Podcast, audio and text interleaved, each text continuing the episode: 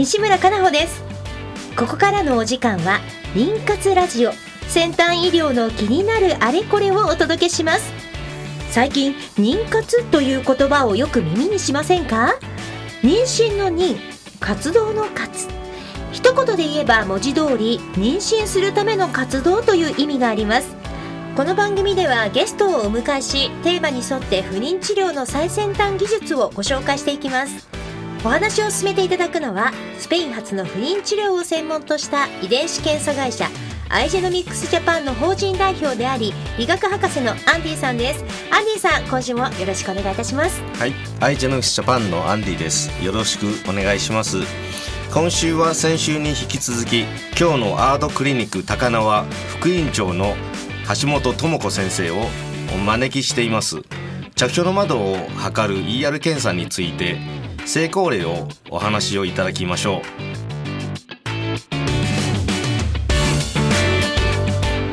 この番組は不妊治療に関わる遺伝子検査の専門家アイジェノミクスジャパンの提供でお送りします。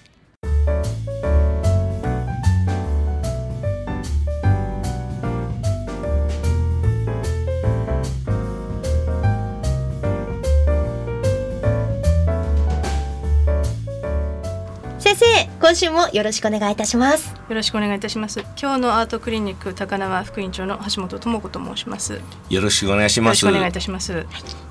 ER 検査ですね。弊社ではエラ検査、えー、ER 検査って言ってる、えーせ先生方もいいらっしゃるんですけれども、はい。で ER ERA 検査っていうのはエンドメトリアムレセプティビティアナリシス子宮内膜着床の検査ですね。はいで何を検査しているかと言いますと着床の窓っていうのは、えー子宮内膜が肺を受け付けられるタイミングというのがありまして、はい。そのウィントの中に、えー移植すると妊娠率は非常に高くなりますので、はい。このような検査は ERA 検査と言います。はい、先生今日ははい。はい。ERA の成功例について紹介していただくんですけれども、はいはい。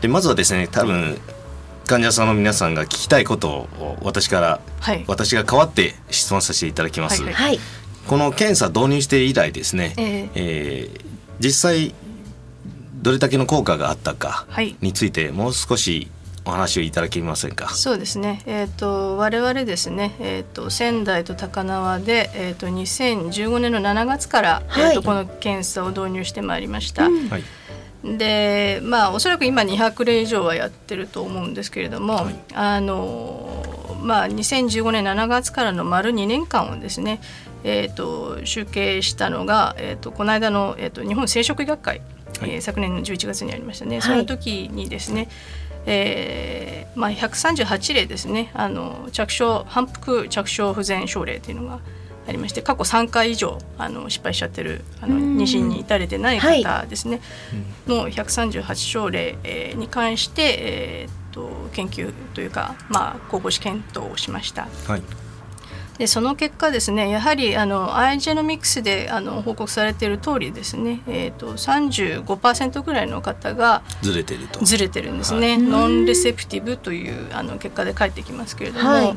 あのそんなにずれてたんだということですね。で実際そのうちあの、まあ、移植をした人が、えー、117名、まあ、はい。205、えー周期ですね、はい。えーいらっしゃるんですけれども、はいえーまあ、妊娠率はですね大体560%ぐらいですね。うん。患者さんあたりあのその検査をしてその移植をした方ですね。の,、はい。あのそのまあ移植といっても、まあ、胚盤法というあの進んだ胚をまあ戻してはいるんですけれども、うんはい。あの結構な方が、えー妊娠してますね。うん。で、えー、とすでにもう30例以上のあの出産例があー報告が返ってきております。はい。はい。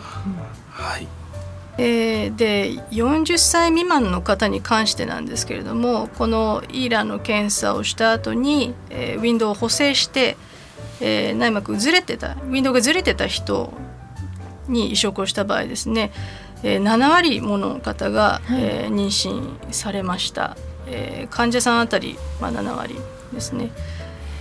あのですので40歳未満の方に関して言うとその受精卵があの異常である率が低いですのでこの検査の有効性が、まあ、特に示しやすいかなというふうに考えております。はい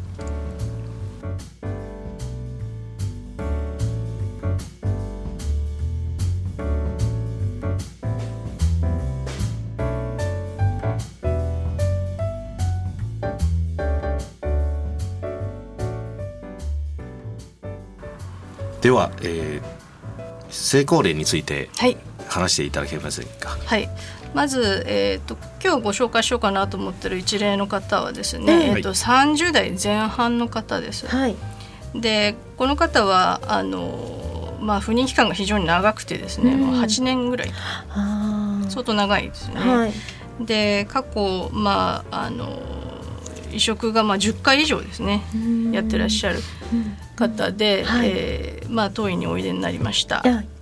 で、まあ、当然この検査のことをですね、えーと、聞きお聞きになって、まあ、すぐにおやりになりたいとい。うことで、はい、えー、ホルモン補充周期で、えー、行いました。はい。まあ、その結果ですねやっぱりそのウィンドウがずれてましたね。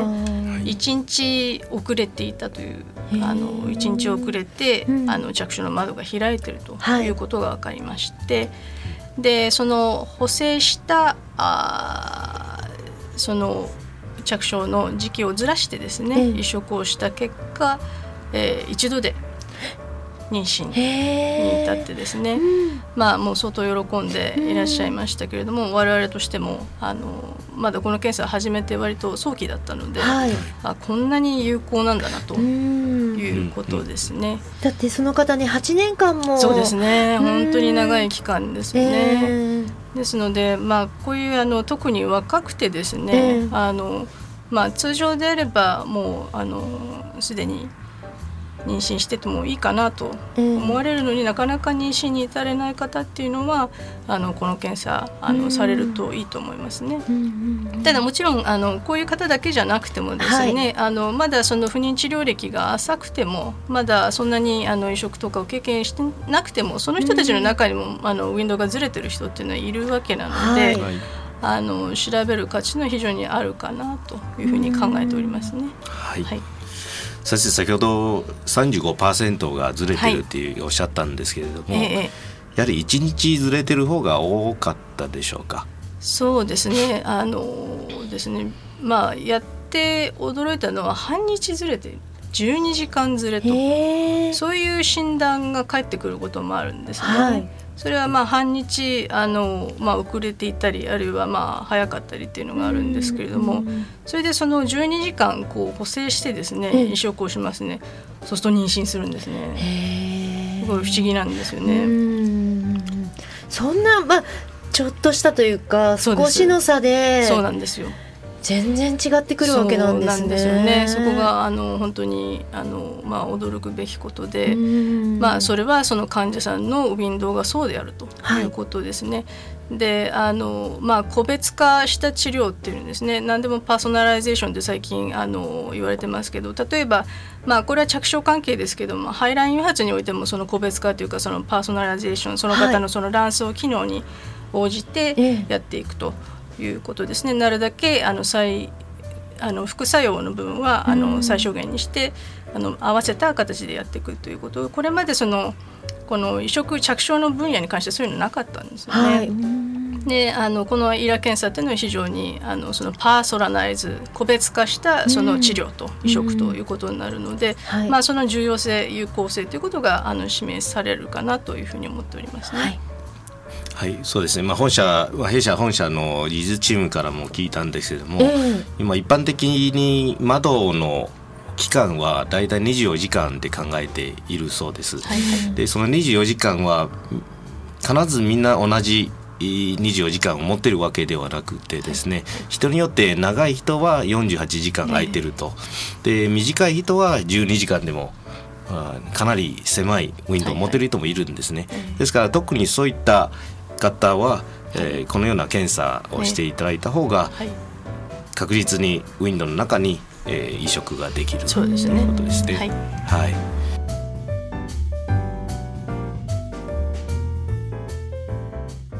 今日は今日のアートクリニック高輪副院長の橋本智子先生にお話を伺っています。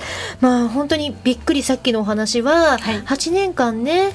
クリニックに、はい。あの通ったりとかされていらっしゃった方が、ええこの検査によってそうですね。赤ちゃんがっていうね、嬉しいお声があったって。まあ、その方は8年間うちに通ってたわけじゃなくて、ええ。あのいろんな病院をこううん。転々とされてなんでうまくいかないんだろうっていうところええ。で最終的に、まあ、あのたどり着いてこられたということですね。はい、そうやってねいろんなクリニックをこうはい巡ってらっしゃって、い、ろんなええ先生とご相談ずっと進めてらっしゃるって患者さんも多いんじゃないでしょうそかね。うですね。そうですね。はい。うんそして、えー今クリニックに行かれる患者さんは例えば初めて来る時にははい。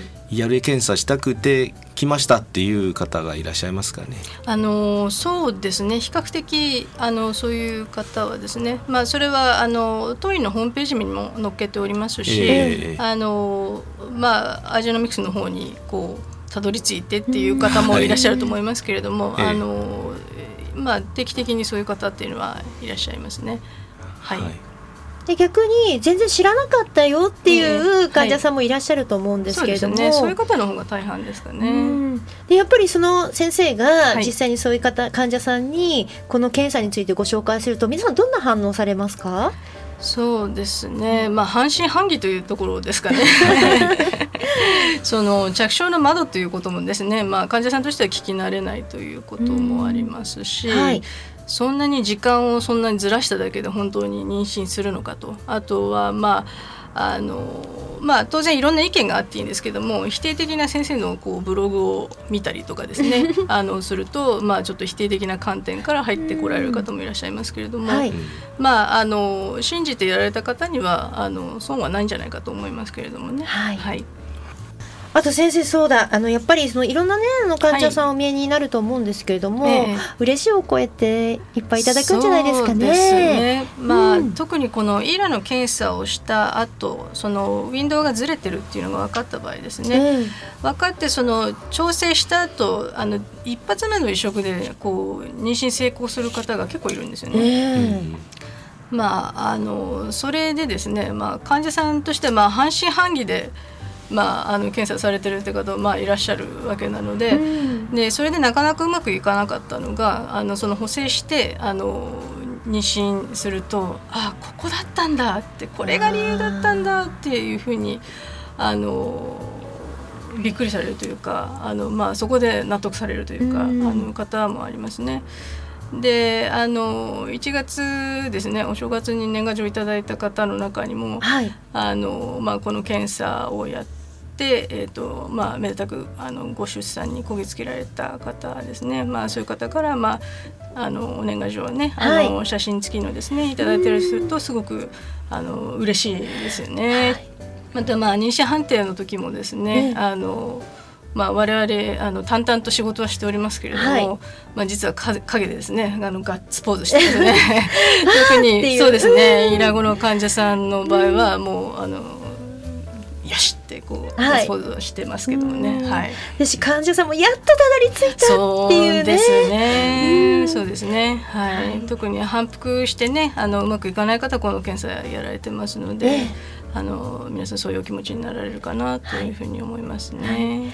まあね、あのこの検査によってまたこの放送を聞いていただくねあの方々の中でもそういう笑顔がどんどん増えるといいですそうね。ですね本当ですね。はいはい。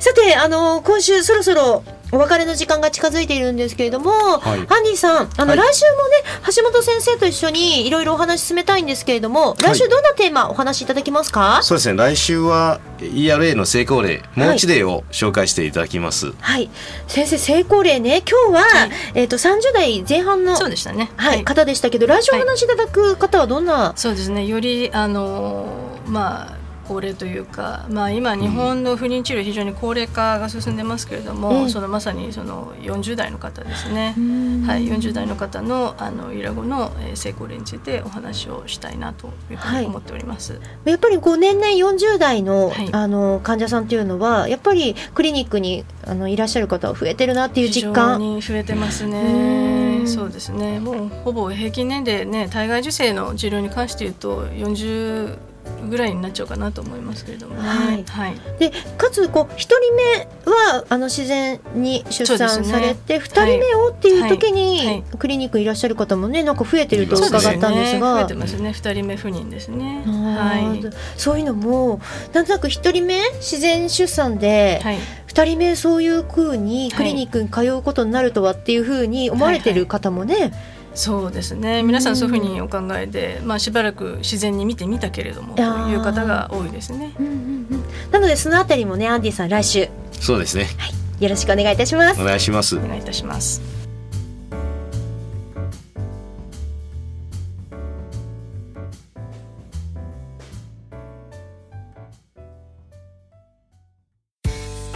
不妊治療。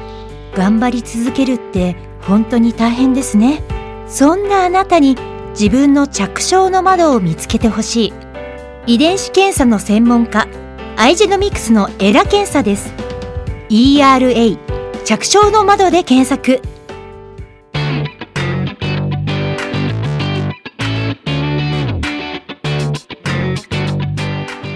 今日のアートクリニック高輪。副院長橋本智子先生をお招きしアイジェノミクスジャパン代表理学博士のアンディさんと一緒にお届けしました。ERA 検査エラ検査。はい。はい。これについては実際にこの検査受けてみたいよっていう方はクリニックどこで探したらいいですか？はい。弊社のホームページですね。うん。iGenomics Japan のホームページで、えーネット上でですね Google で検索していただければ iGenomics Japan のホームページも出てきますのではい。そこ見ていただければ実際実施している施設のリストもありますので。はい。でね今あのあの深田恭子さんのドラマで妊活をテーマにしたドラマもね、スタートしたりとかしてこうええ。世の中の方々があの不妊治療とか妊活っていうことについてねすごくこう注目が集まってる時期でもあると思うんですけれども、はい。ぜひこの番組の情報もアイジェノミクスジャパンのツイッターとかフェイスブックもあるんですよね。ありますあります、うん。それも iGenomics Japan で検索していただければ出てきますので、はい、ぜひご覧ください、はい。Facebook とかではうん、ER 検査だけではなくていろんな検査ですね。弊社の検査を紹介するほか、まあ、弊社の近くに水天宮があるんですね、はい。で水天宮にお参りに行ってきましたとか、そのような情報も少し載せたりはしますので。えっと水天宮ってことは日本橋？日本橋の方です。日本橋人形町っていうところはい。に会社があります、はい、でそのあの会社の近くの情報なんかも出ているという。そうですね。ちょっとリラックスできる情報も入れております,、ね。はい、ぜひ皆さんフェイスブックページやそれからツイッターもご覧いただけると嬉しいです。そしてこの番組次回も引き続き橋本先生にお越しいただいて ERA 検査による成功例のねお話なんかも伺っていきたいと思っています。この番組は毎週金曜日夜10時から再放送をお届けしています。また、ポッドキャストによる配信も行っています。FM 西東京のポッドキャストページからお聞きください。それでは来週同じ時間にお会いいたしましょう。